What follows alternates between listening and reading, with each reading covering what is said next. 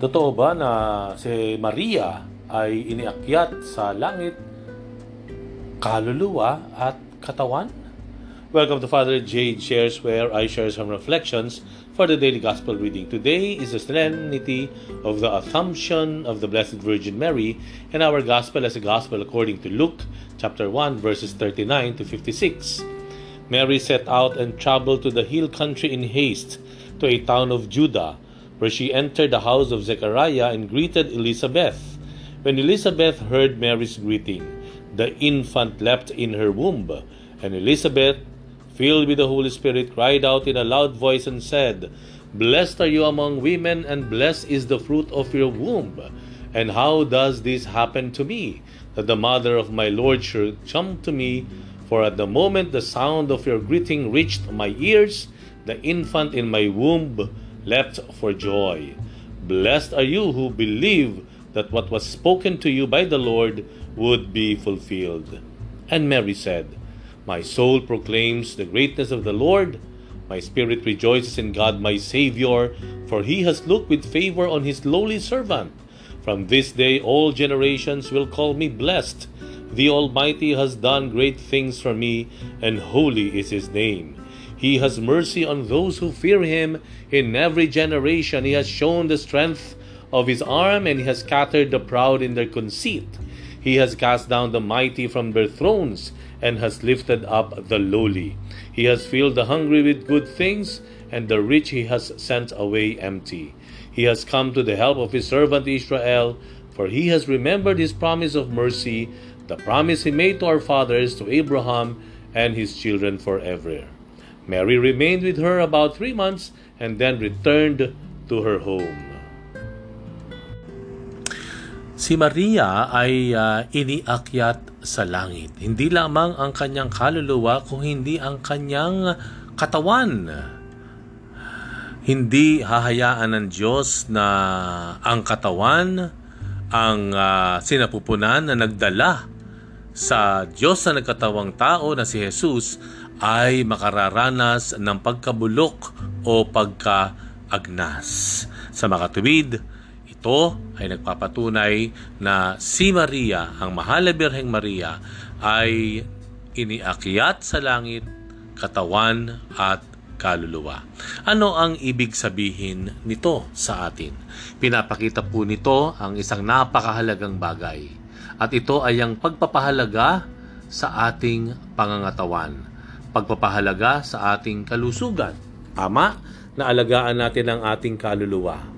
Magdasal tayo, uh, bigyan natin ng pagkaing pangkaluluwa ang ating uh, mga sarili, magbasa tayo ng salita ng Diyos, magnilay tayo.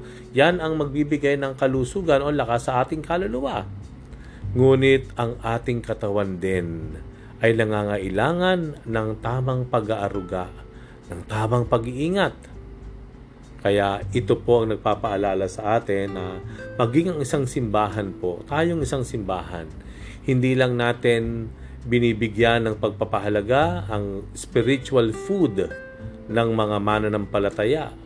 Kung hindi sinisiguro po natin na maganda ang kalagayan na tayo ay tutulong sa kalagayang material, pisikal ng ating mananampalataya. Bakit?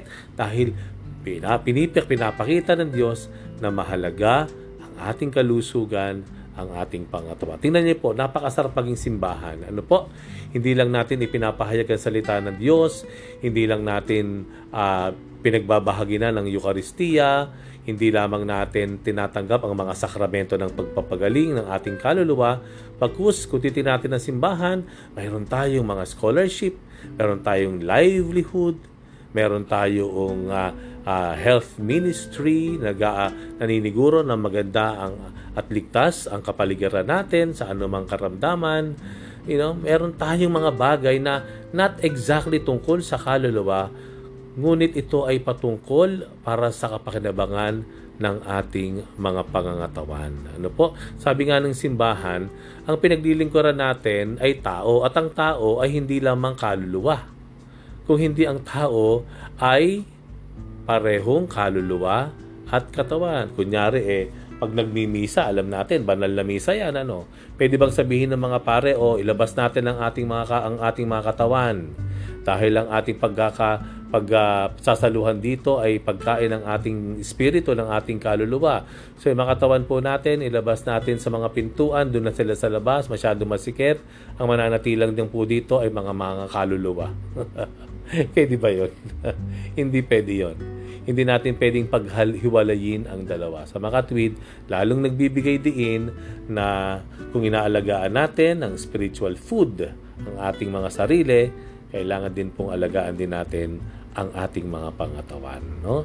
Ingatan po natin, iwasan, na, iwasan natin yung bisyo, iwasan natin yung mga bagay na nakasisira at nagiging dahilan ng karamdaman sa atin. Sabi nga natin ano, sa ating simbahan, ang ating iniaalay sa Diyos ay time, talent, and treasure. Ang time, ang talent, and treasure. Eh, imagine niyo po, kung tayo ay may sakit, kung ang ating physical na katawan ay may karamdaman at tayo ay natali sa balik ng karamdaman, paano mo maibabigay, bibigay ang oras mo? Paano mo maibabahagi yung galing at talento mo, yung talent mo? Okay? Paano maibibigay ang iyong kayamanan kung ikaw mismo nangangailangan ng pantustos sa gamot ng iyong karamdaman? Ano po? Mahalaga po na ingatan natin ang ating mga sarili. Ano po? Ha? Bigyan natin ng pansin ang kapakanan na ng ating kapwa sa larangan at usapin ng pangpisikal, no? Food, protection, good health, ano po, uh, maayos at dissenting pamumuhay sa isang pamayanan, kapayapaan at ugnayan ng isang pamayanan, yan ay isinasaalang nat alang natin. Hindi po pwedeng we just preach the word of God and we do not do something about the practical material needs of our community. Yeah? Yan ang paalala ng uh, pag-akyat, mahalwalhating pag-akyat ni Maria ang kanyang katawan at ang kanyang kaluluwa. Ano po, ha? Um, kaya nga ba no, um, uh, paano natin gagawin ito? Paano natin gagawin?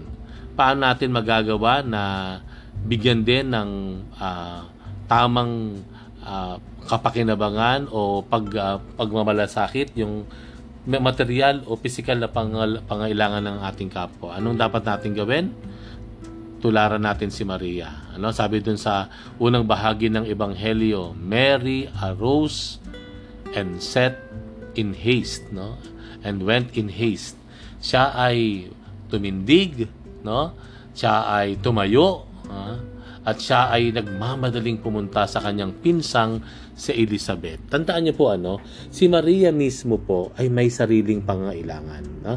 Teenage pregnancy po ang kanyang naramdaman, ang kanyang naranasan. Sabi nga, 14 hanggang 16, 16 anyos nang nagpakita ang anghel sa kanya. Sa makatuwid nang nagdadalang tao siya, ay ganoong mga edad din. No? So, delikado po yon Una, bata pa siya, uh, nangangailangan siya ng pag-aaruga, ng kasiguruhan na magiging maayos yung kanyang pagbubuntis. Pero sa gitna ng kanyang sariling pangailangan ng pagsubaybay, pag-aaruga, tumayo siya at nagmamadaling pumunta sa kanyang pinsang si Elizabeth na ang kalagayan din ay medyo peligroso no? Geriatric pregnancy, ibig sabihin po, matanda na, mahigit 80 anyos, nagdalang tao, first baby pa ni Elizabeth iyon, ano po? Abay, delikado po, doble-doble ang peligro, no?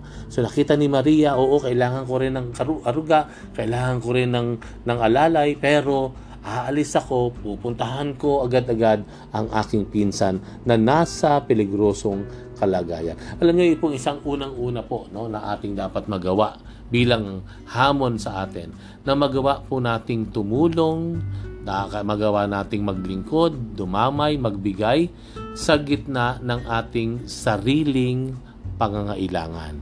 Sabi nga, dapat tumayo din tayo tindigan natin no? Ang mga sarili nating problema dalhin natin niya kung kailangan dalhin ika nga ano? Hindi natin maikakaila naman. May sarili tayong pangangailangan. Pero siguraduhin natin na mayroon tayong nagagawa rin sa ating kapwa. Ano po? Hindi kailanman nahihintayin natin na mawala ang problema natin para tayo ay tumulong sa problema ng iba. Kung yun ang prinsipyo natin you will never ever help others. Dahil ang katotohanan, hindi naman tayo talaga nawawala ng problema o suliranin. Ang dapat natin lang, lang natin matutunan sa gitna ng ating pangailangan, magawa nating tumayo, okay? At humayo para ah, mag-abot, magkaloob, magbigay ng tulong sa ating kapwa. Okay? At ah, ma- marahil isa pa pong bagay no, no. Ah, pangalawang punto natin, no. Sabi doon pagkatating ni Maria no sa kay Elizabeth, ano, sabi niya mula nung narinig no ng sina, ng, ng aking ah, sanggol sa aking sinapupunan ng iyong tinig ito ay naggagalaw na ito ay nagdiwang na ano po sino ako para dalawin ng ina ng aking tagapagligtas sabi ni Elizabeth alam niyo po ang isang dahilan minsan kung bakit hindi tayo magawa hindi natin magawa ring tumulong ay sabi nga hindi lang yung dahil may problema tayo No? Minsan kahit may problema tumutulong tayo. Pero ano yung nagiging sagabal? Yung bang pala, palaisipan o paniniwala na hmm, maliit lang naman na bagay maibibigay ko. Hmm, maliit lang naman yung maitutulong ko. Si ganun na lang, si ganyan na lang. Marami pang maitutulong yan. Malaki pa ang maitutulong yan. Minsan yung inakala nating maliit na tulong, maliit na ayuda, maliit na, na bahagi o panahon na ibinibigay natin sa ating kapwa, hindi natin alam, ito ay napakalaki na sa kanila. Yung maliit na inaakala mo na insignificant, na not worthy of sharing, not worthy of doing, for others, that may mean a lot.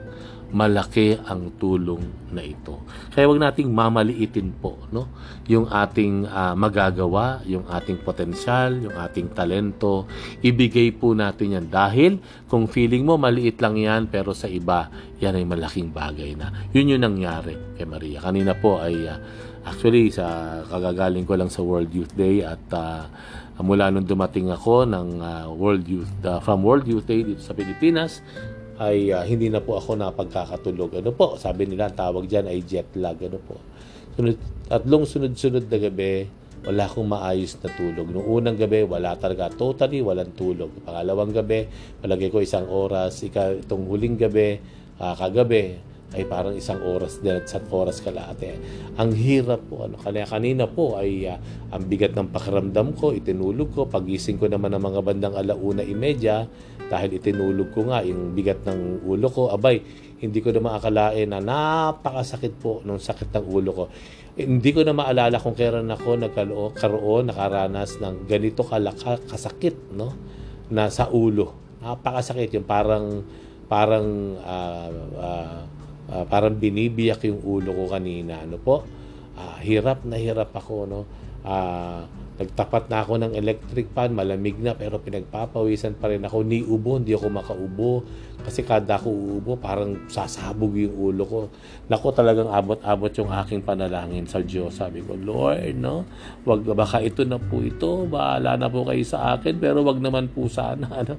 Dumating ako sa punto na nag-overthink na ako. Kasi iniisip ko, baka bigla na lamang akong maputukan ng ugat, ng aneurysm, eh wala na akong magagawa no? Kaya parang isinasa isinusuko ko sa Panginoon ang lahat no? Parang ganoon ano at tila nakikipag-bargain pa nga ako ano.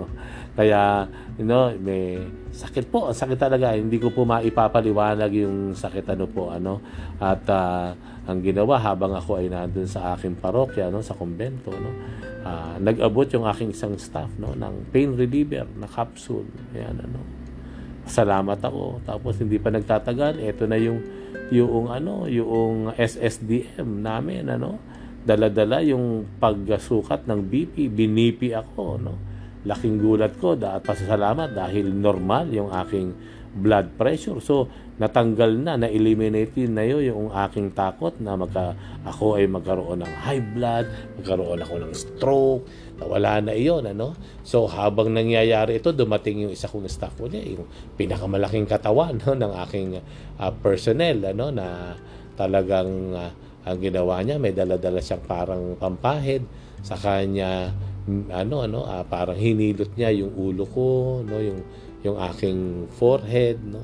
Ah, eh, alam nyo, salamat sa Diyos dahil pagkatapos kong uminom ng pain reliever, pagkatapos ko ako ay ah, ah, ihilutin sa ulo, nakatulog ako.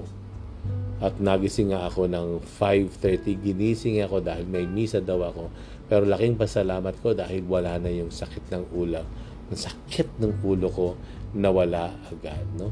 Dito sa aking mga staff na nag-abot ng pain reliever, no, nagsumukat ng aking BP, at ah, aking staff na uh, nagkilagay, naghilot ng aking ulo. Para sa kanila, maliit na bagay yon Pero hindi nila alam. I really appreciate what they did. No? At the time that I felt, no, uh, I, I, I was so uh, helpless, no? Uh, I was so uncertain of what will happen next. Sila yung in a very simple gesture of handing over to me a, a pain reliever, uh, measuring our B, my BP, my blood pressure, and uh, uh, the the you know isang simpleng paraan na uh, hilutin yung ulo ko. Uh, for me, they are all big deal, big time na pasalamat ko sa kanila. Bagamat sa kanila, maliit lang yon pero they didn't know. I really appreciate that. Ayan, ano po.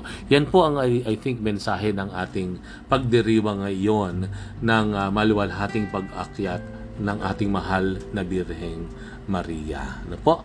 Mahalin, paalagaan, uh, natin ang ating pangangatawan dahil yun ang ginagamit natin sa paglilingkod sa Diyos, sa pagtupad sa ating mga tungkulin at responsibilidad dito sa lupa at uh, ano tumayo tayo no mula sa ating sariling pangailangan no wag nating kaawaan ang ating sarili o magsolo dahil may sarili tayong mga problemang dinadala bagkus sa gitna ng ating mga dinadalang suliranin, sikapin po natin na tayo pa rin ay makatulong, makapag-abot ng uh, ayuda uh, sa ating kapwa. Uh, tandaan po natin din ano po na uh, walang maliit na bagay uh, sa mata ng Diyos na ginagawa mo para sa iyong kapwa. Ano po, ha? Hindi uh, walang maliit na bagay uh, na hindi kinakinikilala ng Diyos kung ito ay ginawa mo naman para sa kapakinabangan ng iyong kapwa. Amen. Thank you very much for reflecting with me today. We'll have another one tomorrow. Bye for now and God bless you.